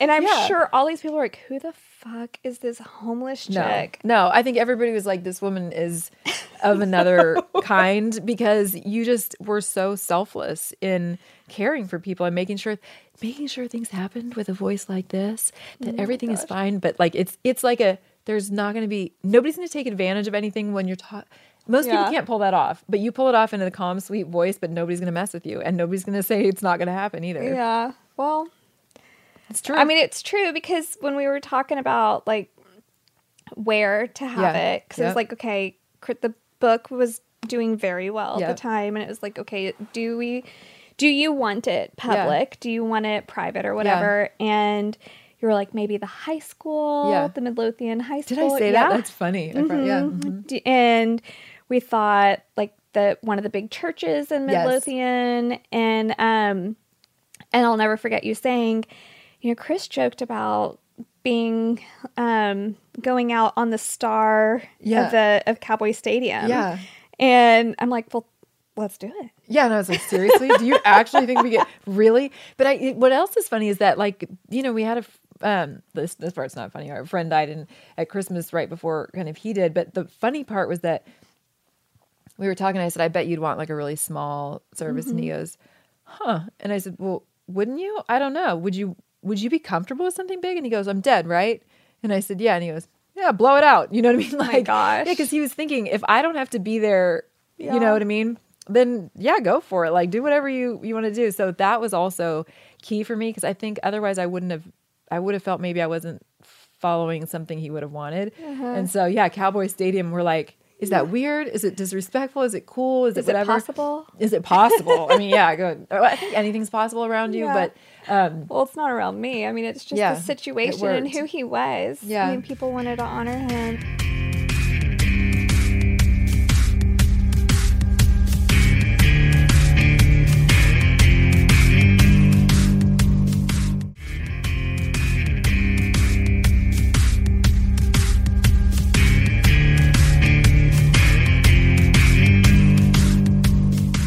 Jones, by the way, for whatever people think of him or don't, he was so lovely about Mhm. all of that. And to this day, it really is a special thing for him. And we're working Mhm. on getting the Medal of Honor Museum in, not working on it, it's already planned to be in Arlington, but they had an opportunity. The guy who Joe Daniels, who designed the 9/11 in New York Memorial, he was meeting with Jerry, and Jerry still feels like this very strong patriotic connection about that time. Everyone that worked with that organization bent over backwards. Yeah. And never said no Yeah. to anything. Yeah, it was cool. It was really, really cool. I Yeah. mean, so many different people orchestrated that, you Yeah. know, and, and had a hand in it. But it was really neat to see everyone work together. Yeah. Um, and such a blessing, by the way, for me to walk away from the casket. The only thing that I could do to, to walk away was to just take a minute and go, okay, you know what? You're Cowboy Stadium. Think about how cool this is for your husband, right? That's the thing that got me because I had to switch something off of what I felt and do something of. So for me, I think, what if that was in a really somber environment? Yeah. I might not have left. They might be like, you know, still waiting for me to come out, Right. you know? Um, so that kind of was a, a neat thing to think that in some way that would make him happy, Mm-hmm. you know, or he would be impressed by that, like, whoa, I can't believe you pulled that off. Like that kind of thing actually ended up being a pretty big blessing for me. Yeah, that was really neat. I think so. Walt actually listens to the podcast. We can't say Oh. his last name. But, Oh my God, I love um, him. Yeah, and but his he and um, T Yeah, listen. uh-huh. So uh, Some of the best people in the world. So major shout outs. And you know, Yeah. he was just a huge part of that with my kids. Yeah. And like so kind and uh I'm and I- just the coordination. I mean, I it was for people that don't really understand. Um, it was different because Chris wasn't killed active duty Right. or he wasn't actively in the military, Right. so there wasn't, you know, a Navy CACO coming to Mm-hmm. the door. It wasn't like that. Um, but in the end, they did send Walt, and he and he helped kind of be that liaison. And yeah. um, and he was somebody that Chris loved. yeah, And, by the way, just a side note here, this is another thing I've never told anybody else, but there are two people there who told me that officers typically don't carry the casket of an enlisted guy. oh my gosh. And they're there and they look like their representative and they have their own big podcast and everybody thinks they're, it's a caricature of a man, can't stand the person. Didn't carry it, right? But spoke. And yet somebody, you know, there are other people like the Waltz of the world and the quiet other people who Mm-hmm. absolutely um were that they're that humble, amazing warrior who That's quietly so carry highly ranked too. Like, th- who Uh, cares ridiculous. about Nobody. The military? It wasn't even a military is? funeral, Right, regardless. wasn't. but by the way, I've heard that's absolutely not true. But Yeah, I have um, no idea. I didn't know at the time, so I was like, oh, okay. Um, but but I do look at somebody like Walt and T and just think those are the people that are just one in a million too. They're always going to be those quiet, living a good life, humble, best people. And I think Walt, I, I believe, is the one that uh, my daughter was asking. She had the folded flag, and there were the uh, bullets from the 21 gun salute in there. And she turned to him and said, Are these the bullets that killed my daddy? Oh my gosh. I know. And he just bent down and was like, looked her in the eye and took her hands and he said, No, honey, those are not. Those are in heaven with your dad. And I mean, like out of the blue, right? Oh like gosh, just, I know. terrible. Crazy. I know. And it's just like the innocence of kids, but that Mhm. comfort level to ask somebody Yeah. that. And, you Just know, so she won't be scared of it. yeah, he was just a rock for the kids and for Mm-hmm. me. And I- just, I don't know. That whole thing, you know, I mean, they're Yeah. just, they're, There was a lot of horror stories from that week too. yeah, Like weird horrific stuff. things that happened. Uh huh. Anyway, People bring it brings out the best and the worst. it really does. Yeah. But um, one of my favorite memories from that week, since and this is only for one or two listeners, Walt and T. Yeah. Um, he's total surfer. yes. Um, and like beach bum in Texas, and so he's like, I have to have cowboy boots. And Mm-hmm. Yes. so we went and got cowboy boots, and I still have the pictures on my phone of Amazing. him picking out his pair of cowboy yeah, boots. Yeah, he has to have them. And it's so funny because they came and visited. Um, Yeah. Does he bring his boots? yeah, and he brings his boots. okay, but perfect. it's just so funny because we uh, that Yeah. uh, sad week and Yes. a week that we'll never forget had some fun memories. and if it didn't, I think Chris would have been really disappointed. Like if Mm-hmm. there weren't some, he'd been to enough wakes too, where you have to be super respectful, which everybody was. Mm-hmm. You have to have your people and care for each other, and then you have to laugh. I mean, if you don't, right? Like we had to laugh all the. It, I, there's no sense in any of it if you can't help each other blow off some steam with laughing about something, especially for a Mm-hmm. guy who laughed all the time. And people don't know that if they didn't if they didn't know him and they just see the movie or the book, you know, it was dramatic. So we didn't talk about all the laughing stuff, but he was laughing all the time, which Mhm. is is pretty great. And uh, Walt's son and our son is funny to watch those two together too at Lazy J. And Uh-huh. I don't know. Yeah, I think I might still have a. He doesn't bring a cowboy hat with him, does he? I think that might still be at my house because I couldn't figure out. I need to ship it to him if not. And so next time he needs to wear the hat oh my and the boots how funny. with a Hawaiian shirt, right? Yeah. Yeah. Yeah. Mhm. Oh my gosh, I love them. Yeah. them. Their whole family. Something since then that I have personally seen in you that has been a big change. And like you say, you're not the person you were before Yeah. or whatever. You're just not good or bad, but just a different person. Well, we, I'm good. Um, no, I'm just kidding. I'm just kidding. but your faith has grown Oh, yeah. enormously. Mhm. And I really admire that. I mean, it's no secret. My faith is how I get by. Yep. And I really look up to you and how you use that as your rock. Um, but not just in bad times, like every Yeah. day. You're recognizing it in good, you're recognizing it in bad. You're always praising our Lord who's given us everything, Yeah. good and bad. Yeah. And your ability to pray for somebody is beyond any of the big TV preachers. Aw. Like you blow anybody and everybody out of the water. You might be biased, though. Like And I'm not. Like I it doesn't matter what is going on in my life. If I send you a text and say, "Hey, can you pray for me?" like Yeah. and it, I'll just say two words and Yeah. you will send this three-page text Yeah, prayer seriously. that is so on point. And I only gave you two or three wo- hint words, and it's so on point. And I really feel like God's given you that gift to pray for people. What do you think? I mean, obviously, loss has catapulted that, but Right. what else? Like, who are your mentors that have helped you strengthen your faith? So you know, I find it really actually pretty interesting that I I can pray out loud like this because I didn't I grew up saying Our Father, but it was more private. My dad prayed at the dinner table, but it was a very similar prayer each night. So what's interesting is I really never did pray out loud until Chris and I, you know, started doing it with the kids uh, before he was killed, and it wasn't something he was very familiar with either. But I remember early on when we lived in California, there was a friend of mine who prayed with me out loud when we were on a walk and we sat down on the sidewalk. And I thought, that's extraordinary. I've never experienced that. Like a friend that just sat with me and prayed. I was blown away. And then my aunt did it another time at our house. And I was like, this is so moving to me. I have to get out of my comfort zone and try to do this for other people.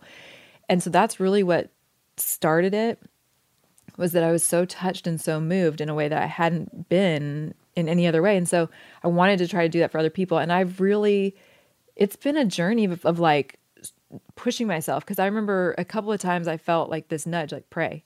And I thought, Mhm. seriously, I'm going to suck. You know, I was talking to all Mhm. these, um, it was I'm a, always so scared I'm going to say something stupid. Yes, right. And I remember saying it, but this is what I what I found is I did it to a group of police officers that were they were at a they weren't in uniform, so it was a off duty conference or something like that. And I knew I wasn't in a place to do it, but I felt that urge. And so I said, guys, if you'll just indulge me, I just want to pray over you. It's just my faith. And if you don't mind. And I stumbled through it, but I said, look, I know I'm stumbling, but I'm just, I hope you hear my heart. Right. And so that's kind of the way I did it. And they, I got a, a lot of good feedback from people even though it wasn't like a great eloquent prayer and I knew going in it wasn't going to be, but I just felt the urge to do it. And what I found is that people are so kind about it because they know that it takes courage to Mhm. pray out loud. I mean, and I find the more conversational, the better. And even if it's like there are times where I'm praying and I go, God, I know I don't know even what I'm trying to say, but I'm just asking the Holy Spirit to translate because you know my heart. You know, I just think you have to give yourself freedom to not have it all figured out. Yeah. Well, you do it very well. Thank you. Is there any preachers or anybody that you kind of look up to or You know, it's a, okay. There, yes, I, I never, I really, I guess I'm, I'm listening to myself a little bit. I think I'm just like anti-establishment, independent, do Mhm. rebellious, sort of weird that way. So I never really followed what other people followed. Right? I'd go to Mhm. small people, small churches where I just loved the, you know, Mhm. pastor, whatever. But when I was painting my old house, getting it ready to sell, I got an audiobook by Billy Graham called Leading with Love.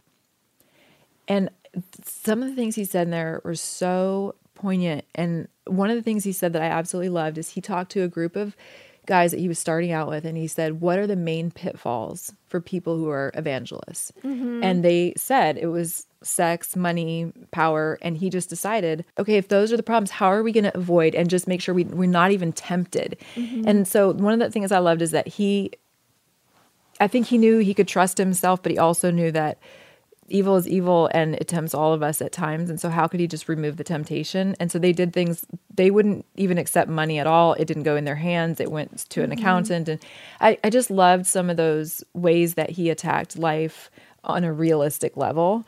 And one of the things I loved is in his, his older years, too, he was um, failing in health a little bit. And some of his board members were like, We're independently wealthy. We're not going to take money from any privately, our private funds. We want to get you a corporate jet to fly on. And he thought about it overnight and he said, You know, I just don't think that that's going to look right to people or that people are going to think that we did this the right way, even if we did. So I'm going to go ahead and just fly commercial. And I thought, you know, that takes some discipline. If you're not feeling good, you've lived a good life, you've given to a lot of people to say, you know, and, and okay, that's another thing. I also I have to live a life where I don't care what people say about me. Mhm. And I know he had a different experience, but the other thing that um, I liked is he said if somebody really had an issue with him, was a big time critic, that can be pretty painful. Mhm. He would ask them to sit down and talk, and he would just talk with them. And I think that takes a lot of courage, Mhm. but he would leave where he got most of the time a really positive. He would turn a critic into a, sort of a, a friend.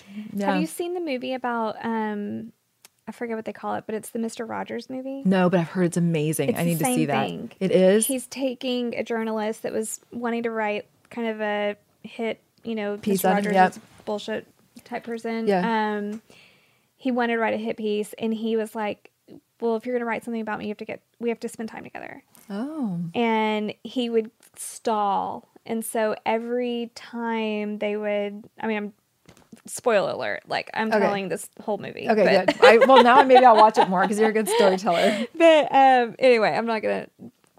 Pretty much the whole movie is him stalling and getting to know this journalist, and the journalist getting to Oh. see his heart. Yeah. And even as bad as he wanted to write, not that he wanted to write something bad about him, he just didn't. He the journalist truly didn't believe someone could be so good. Yeah. You know, isn't that interesting? Because it, if you are a good person and if you're trying to do the right thing, I think there's a, a spiritual attack that comes on it, but I also think just people, right? Yeah. And they come to it with their own reasons that probably have nothing to do with you. Mhm. But I have I have looked at that and thought, okay, so why wouldn't I? Because there have been times where I'm like, why don't I just call this person and talk to them? One is I think you have to be choosy, right? They have to be interested in Mhm. hearing you too. And if they're not, there's no point in it. You can't Right. talk to somebody who has no curiosity. But the other thing is when you go, well, how do you not see my heart? Right? Like you can look at people and go, you've known, but how? And I think sometimes it isn't about your heart. They truly It's aren't looking at you at all. Yeah, it's about whatever they need to do. I've had to learn that the hard way over the last, I mean, 10 years being with Marcus is I, because I try to look at everybody Yep. with a, a clear slate. Yep. But there are some people out there that have Yep. this predisposition, like they're, they, they want to think of you a certain way. Maybe they heard something you said and they took it wrong Yep. or whatever it is. Yeah. And they want to prove that you're a bad person Right. because of that. And Yep. it's like, people, Yeah. get off your high horse. You don't have to. You don't have to be haters. No, you don't. Like live your own life. Yeah. Why sit there and and try to bring someone else down Yeah. so hard and live your life for it? Yeah. I mean, there's somebody that actively does that to Marcus, and it's it, which in turn does it to me, and it um it's very hurtful. And I know that you have the you have it tenfold, but Well, yeah, but it is. But you know, the good news, the the blessing in it, right? Because it, it's extraordinarily painful, especially the closer you get. And if people are even lying, you know, there are people that said Chris and I weren't living under the same roof when he died. And I'm like, why would you do that? Why would you even, you know? I mean, number one, there are so many people. I mean, we were going out to dinner with people that night. I mean, you know, say we have a lot of neighbors. It's not like, Yeah. But but the other thing is, I thought, okay, there's a need that they have to put their feelings into anger because when you can be angry, you don't have to feel hurt. Mhm. And so they obviously have a hurt that they're not willing to address. And so they put it on you.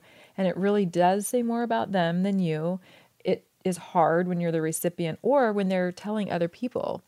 But then I have to think, well, the people that are listening are, if they're embracing that, they're those people that are always going to embrace it. Yeah. You are really good about, I mean, I'm, I, I could be skeptical about some people, and you're really good about saying, yeah, but I mean, we just talked about somebody before Yeah. the show, and it was like, you know, I kind of have seen and heard this, and I just don't know. And your your point was, but they're just a phenomenal parent. Yeah. And I was like, okay, yeah, that would get me too. Like I would be like, okay, we're in. Yep, great. You know, because none of us are perfect at the end of the day. Right. And all of us can take one part of somebody's life and twist it. Like I feel like there's a fabulous novel that we should write or somebody should write that's about Mhm. a story, you know, and I know there are some of these, but seen from 10 different Mhm. lenses. It they could be 10 different stories if you wanted them to be. Right. You know, so it's just I think there comes a point where we just go there's an overriding arc to what you see from somebody and you just give them credit for that. There's no reason to nitpick really. You know what I mean? Yeah. That's a good point. And the truth comes out. I will say this. People who are mean and hateful, Mhm. there might be a group of people who believe those haters at 1st but if Mhm. they're around them long enough, it'll eventually turn on Yeah. them or they'll see it on so many people that go, "Oh, you know what? Probably none of it was true" because they say that about a lot of people. Right. Anyway, yeah. That's true. I just have to block it out of my mind. Yeah, because it I takes get, years for people to figure it out usually. Yeah. Well, and I get so emotionally invested. My Yeah. I, like I don't do stress well Yeah. and um it affects my health. Yeah.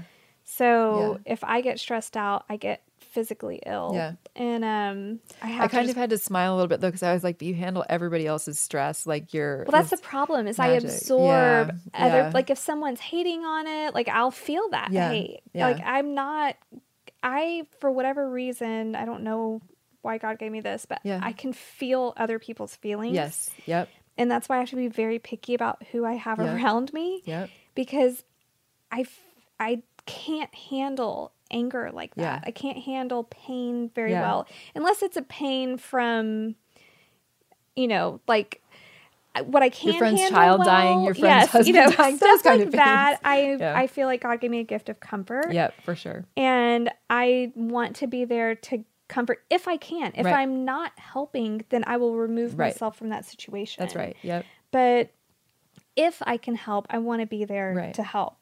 One of your posts that you made that is one of the most impactful things that I've ever read is your seven year post Mm-hmm.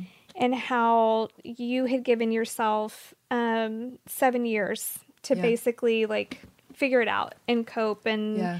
and you would feel like you would feel some sort of healing at that point Yeah. and you've reached that seven years where now that it's seven years plus 26 Dude, you're days, good. That's awesome. That's really good. I'm like, what Or year is 25 it? days. Yeah. what how do you feel now and what do you feel like the next seven years will be Ooh, That's a great question. So I feel now um, it's interesting because I, I know I'll be a lifelong learner. That's just how I am, and I like to develop. But the seven year with respect to Chris was huge for me. And I think it released some of that pressure for me. But then the other side of me says, yeah, at the same time, there are things that I'm sure people will find out at some point later down the line that are still like these attacks that come in that I'm dealing with. And I think, okay, so that part of my life hasn't changed, but I've changed in the way that it doesn't have to define me or take me out of the game, right? It might for a few days, it might for a week or two, sometimes, depending on how big the hits are. But I've been able to figure out this ability to say, I'll heal in time. God will heal me in time, and these things. So it doesn't really matter that much. So it, I am in a weird place right now because I'm overloaded with work and projects, and I haven't quite figured out where to make my balances. And I think, how did I get to this place again? Because I'm feeling that mountain of stress that I felt back after Chris was killed, not grief wise, but I would say like, you know, two or three years in where I I wasn't managing things as well as I want. So that's a repeated thing. I'm not managing things as well as I wanted, but it's a week instead of a year, Mhm. right? And I'm going, okay, I recognize this. I know how to do this. I just need to take a break. I need to, you know, reorganize. And so I think it's interesting to me that you asked that today because I would have probably said a few weeks ago, I'm amazing. And today I'm like, oh, I'm Yeah. always going to be some part of me is going to be a mess. But I, I do feel pretty good about the way that I know how to cope with it. And one of the primary ways to cope with it is to find some time to play, find some Mhm. time to check out, and you come back 10 times more effective, efficiently. Um, in seven years, so that is a, a really great question because, on the one hand, my normal response is I've decided to not ever feel like I can predict anything anymore. And that's sort of a protective mechanism, a realistic mechanism, that kind of thing. But I look at it and I think my kids will be out of the house, which will be really different for me.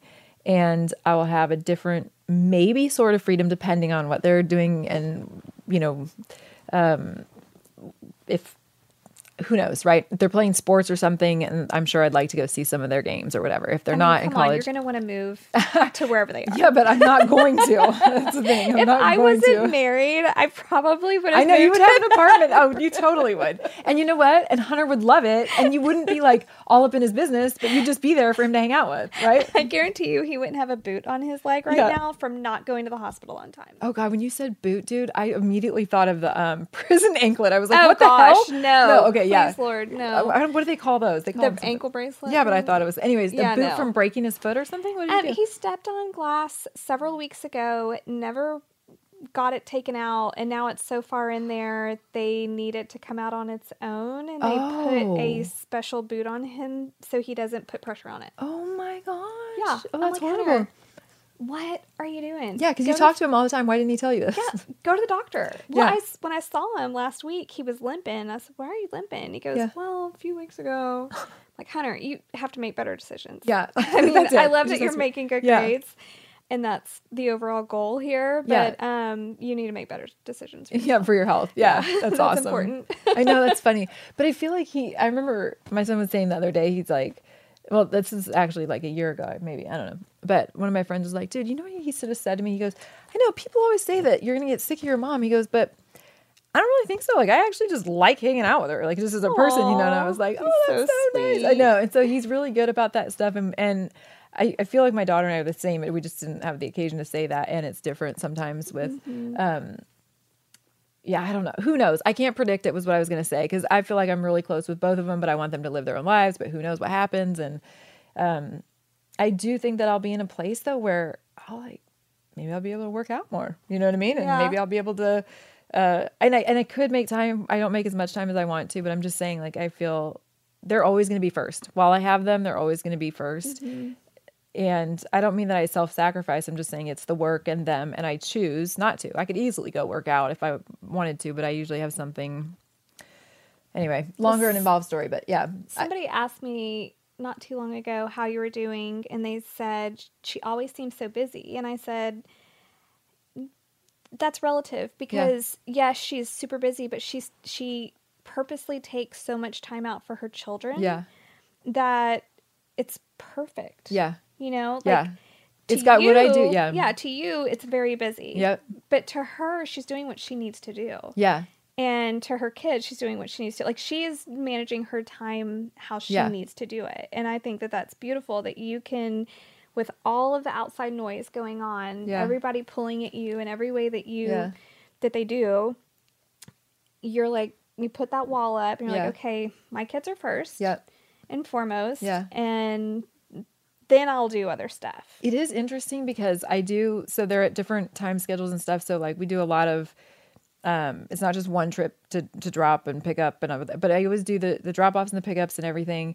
Um and so during those hours when they're at school, it's like a crazed maniac trying to like get work stuff and you know just pound, you know get stuff done because I do when I pick them up not want to be doing that and then they have sports and activities and dinner and you know then I'm like, "Oh my god, I'm But going is to he pass out." driving? Not yet permit, but not actual license. Yeah. Oh, I thought he was driving. Not yet. Close. I probably sent you a picture of him driving, but it's a permit. Is he gonna drive her when he? He will. He can. Okay. He's he's really good. I think he's a better driver than I am already. Um, but but the thing is that I and that that will change things. I know that'll be a cool change. But I need to sleep because sometimes it's like okay once they i really do like i still literally lay down with them before they go to sleep or whatever you know just because we're talking about stuff Yeah. i don't know and it's just different because i don't have a husband waiting for me in the bed either you know what i mean so I do that, and so then by the time you know I'm up before I'm and I'm bed after, but then I'll maybe I'll fix some other things. Okay, so set all that aside and and let's. I just learned the coolest thing: enneagrams. Have you ever done that? Mhm. Right? I I'm not diagnosed ADD, but I'm definitely ADD. Yes. And I'm I can't finish it. yeah, the test. Yeah, and I like too many different things. It I only know. lets you choose one, and I'm like, no, I need a top. Okay, I think I already know what you are then, because there's because there are um, there's one personality type on there, and it's mine, and we're afraid to commit to one because we like more. Yeah. And there's you know I can't. Yeah. So okay, I'll I'll send you a really simple fast test that I did that I can focus on. But one of the things that is true about this um, number is that they. So I would I adventure new adventure the more the better. If I'm stressed, like I just I want to focus on something fun, and so Mhm. or something that's interesting, or get my mind in something that interests me rather than sit in pain, Mhm. right? And so that explains so much about why I've put so much on my plate since the day Chris died, and I still had to deal with the pain, and I had to find the ways and the and the different, you know, alternative kinds of therapies with EMDR and so as muscle release and ETTIA, and I mean, you know, Mhm. acupuncture, whatever you name it, we've we've experienced a really um, we've had really good results with it, but I I do realize that my the parameters I have to put on that are to realize that that's going to be my tendency. And so I need to shut it off and be Mhm. healthy. I can shut it off for my kids, but I have to even after that shut it off for me to be healthy, Yeah. right? So I was just. Because just if you're giving too much of yourself, it's not going to be healthy. Right, because I do a lot for free. That's actually the biggest thing is Yeah. that my heart says so I run the foundation for free and then I'll do speaking stuff sometimes for free. I try not to do too much of that because if they're usually not during yeah, because it's usually not during the time that they're in That's school. the biggest thing I try to explain to people is if if you or Yep. if it's Marcus, whoever is taking time, and I know that it's going to bless your organization, Yes. but it's taking away from his or Family. her Mhm. family. It is. It's there. I heard it said so well one time when they said, "Every yes I give you is a no I give my family." And I was like, "Ooh, that's like that makes it very succinct Yeah. and clear." But I, yeah. So I think that's the the thing I I'm wondering about, and I have to pay attention to is my heart will always say help, and so I sometimes will plan so much of that because I'll look at the calendar and go, "Oh, I could fit that in there," forgetting that I've committed to write a book and do a jewelry line and do all of these other things. And then all of a sudden when tho- those times come i'm like you know ready You to get frustrated, yeah yeah. crack because i just didn't i didn't do it well enough. So i i do like to have a lot of things going at once so that kind of add creative side can Mhm. go oh i've got a I little like adventure here multitasking. yeah let's do that let's do that okay so fun tip do you know it's physiologically not possible Really? To you cannot you, your brain cannot do two things at once which is why burn victims they're putting like these really elaborate games on in, in goggles because the brain can't do two things at once. It Can't can't feel even feel the pain. pain but it has to be so elaborate that it sucks them in enough to kind of That's so what we're doing is we're bouncing back and forth. So like if i'm talking to you and i'm kind of paying attention to the dog on the floor right my brain's actually bouncing back and forth. So the more we multitask the more ADD we get because we're training our brain to do it more. Yeah, that's not But the more Let's ADD you are, the more you multitask. and so it's like a very vicious I cycle. I pride myself on being a professional multitasker. You are, but you're brilliant at it, right? So the so but if you realize you're tired at the end of the day, one of the things you can try, and I, I try it sometimes, is you'll have to leave your phone in another room. You have to Oh, leave it in another room Yeah. and then say, okay, I'm going to focus on this for 20 minutes and set a timer and see if you can do it. You probably feel like I- you're going to yeah. lose your mind. Yeah. Because you'd feel like you're missing something. I check my emails when I go to bed. Yeah. And I check my emails when I wake up. And Uh-huh. for some reason, there are always emails when I go to bed. Of course and there are, 'cause when you're I busy. wake up and I wake up before the sun rises. Yeah, that's because you also have a million things and also a million people to help. Like if somebody says, Melanie, can you help us? You're like, yes. When? Who knows? I'll just get, you know, I'll just get it done.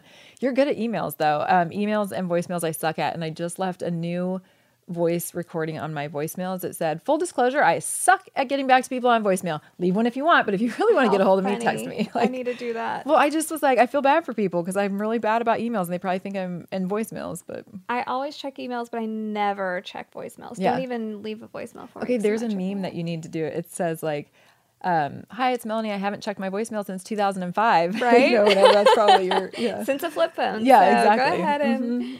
yeah, that leave one if you me. want, but I'll never get it. Oh my so gosh. I know it's fun. Well, I could talk to you all day long. I know. I could talk to you all day long too. Is there anything you want to talk about that you have going on, your jewelry or anything? Yeah, I mean, so we do. We're we're pretty excited about it, and I'll I'll let you know when it comes out. But it's a faith based jewelry line, and I have a faith based children's book coming. I don't know. I mean, you know, like you said, I'm doing a lot. So if people want to find out, they could go on Instagram or something and find me there, and I'll try to keep people updated. But I'm hoping that some of these projects that will be paying gigs will be like Yeah. start kicking in along with the other stuff.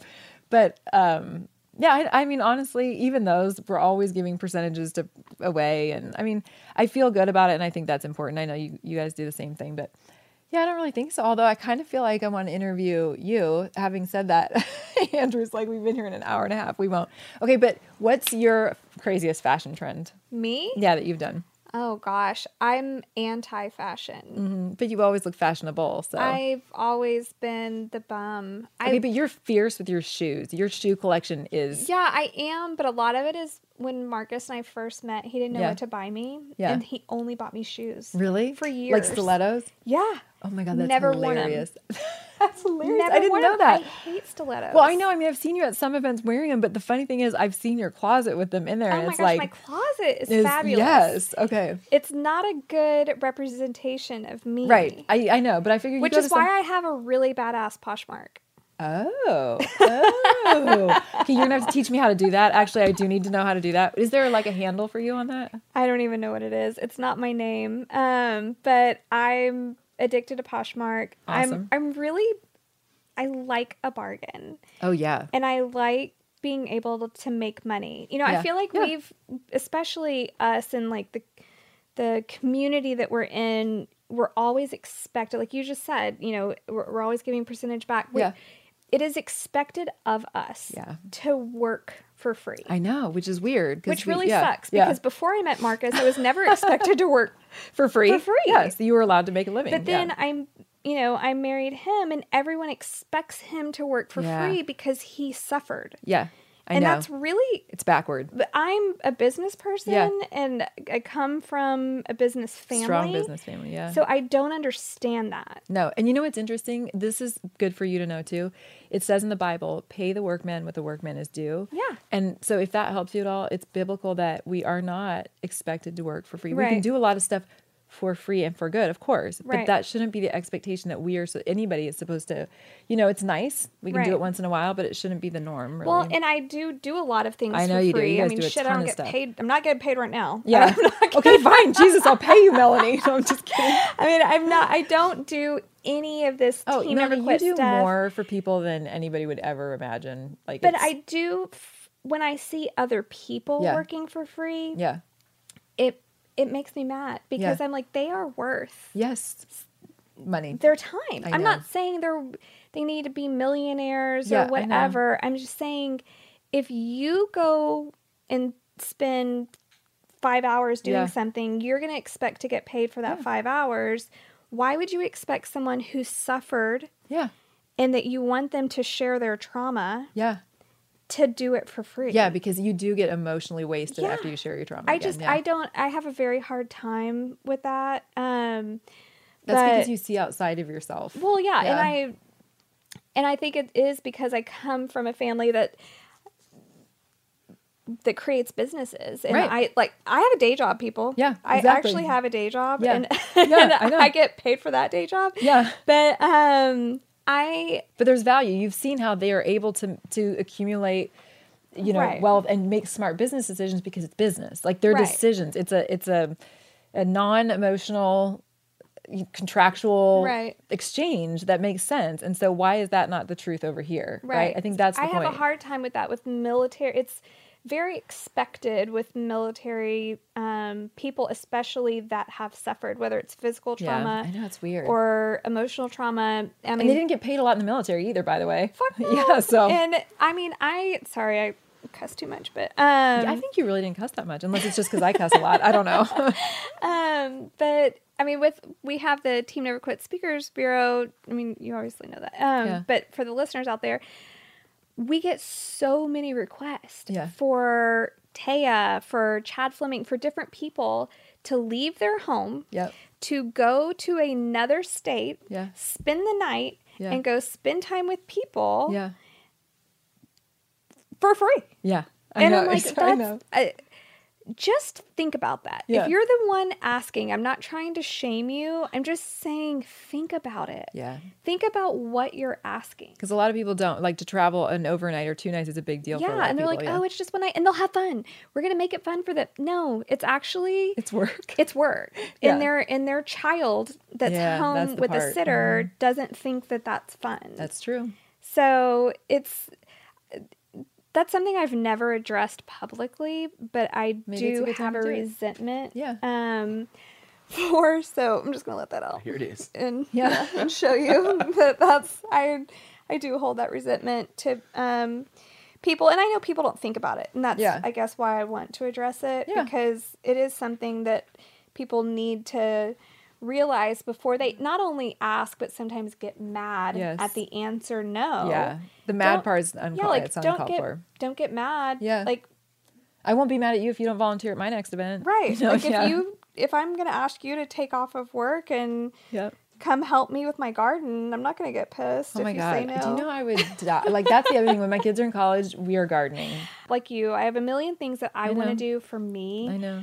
And one of that is this big like outdoor lifestyle brand of um I would love to be able to harvest my own tea and do Yes, that line. that, it's it's still in my head. I really want to do it, but I want to do it under this one big brand. Okay. I just one day. It's You'll my, get it. It's I know. It's like all day. the pieces are kind Yeah. of like it's like you're the what's that plinko or whatever where it goes like this. Mhm. I feel like sometimes that's life. Like they're still coming down the Mhm. pike and they're gonna settle and then it's gonna be like Yeah. yeah. One day. Watch out.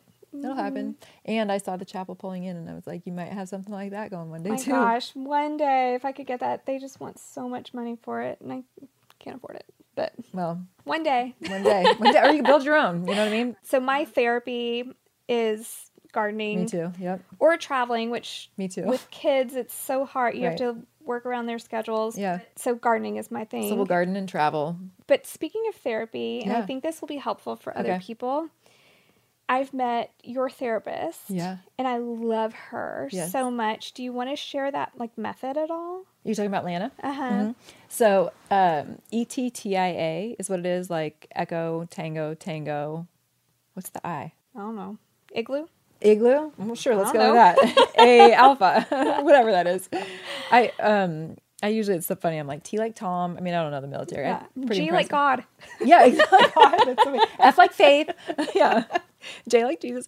Um, so uh, yeah. Anyway, it's it's pretty. It's really cool stuff, but it's all sort of brain pathway stuff. And so instead of having to talk about your trauma, which just has you relive it and relive it, you use your eye movements. And for her, that ETTIA, it's an organization. You can look for your zip code, but you look at different colors and they expand and contract and it identi- it's a diagnostic tool to what emotion is actually causing you the most pain and i just find the way that our brains are it's all scientific based it's you can look at brain mapping and figure it out it's the coolest stuff and it's so non-threatening it's just you're Mhm. looking at colors in different ways and your eyes will do the work they'll expand them or contract them and tell you what your problem is and it's so it's i just i freaking love that stuff but she moved to austin Oh, she did. Mm-hmm. so you got to go to austin to see her Yeah, now I every once in a while like- she comes back to my area but Well, awesome. Thanks Yeah. for spending the day with yeah us. thank you for having me and Yeah. bringing me down to houston Yeah.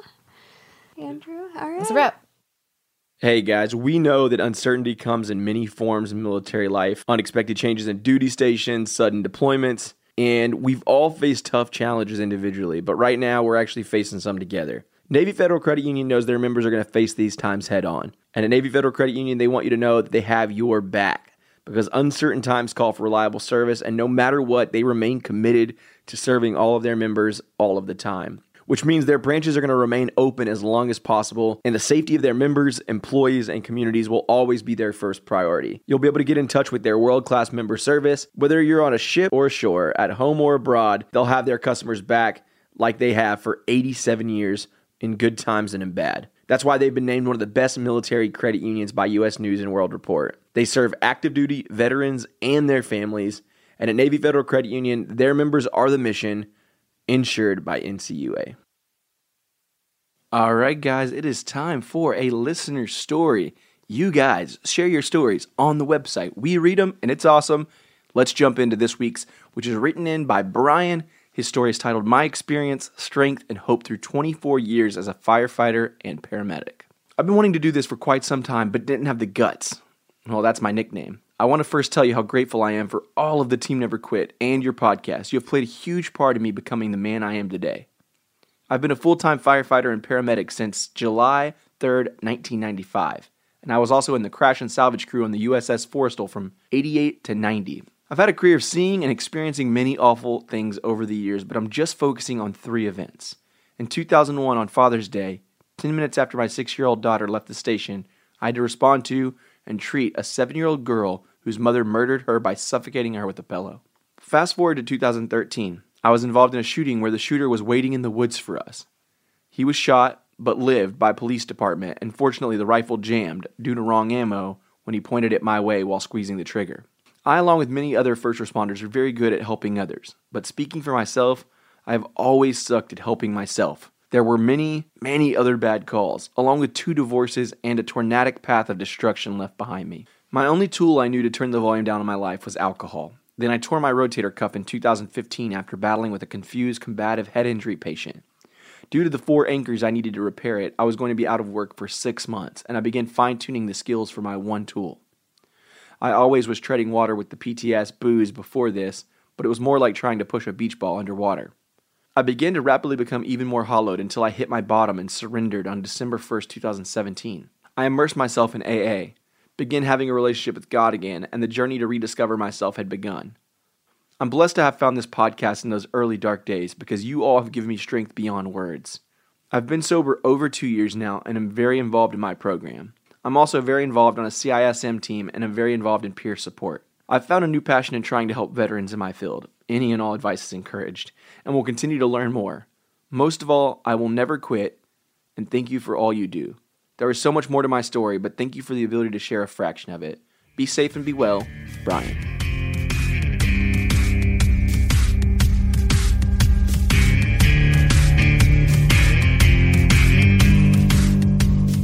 Oh man, that was a that was a great interview, and uh, I'm not a crier normally.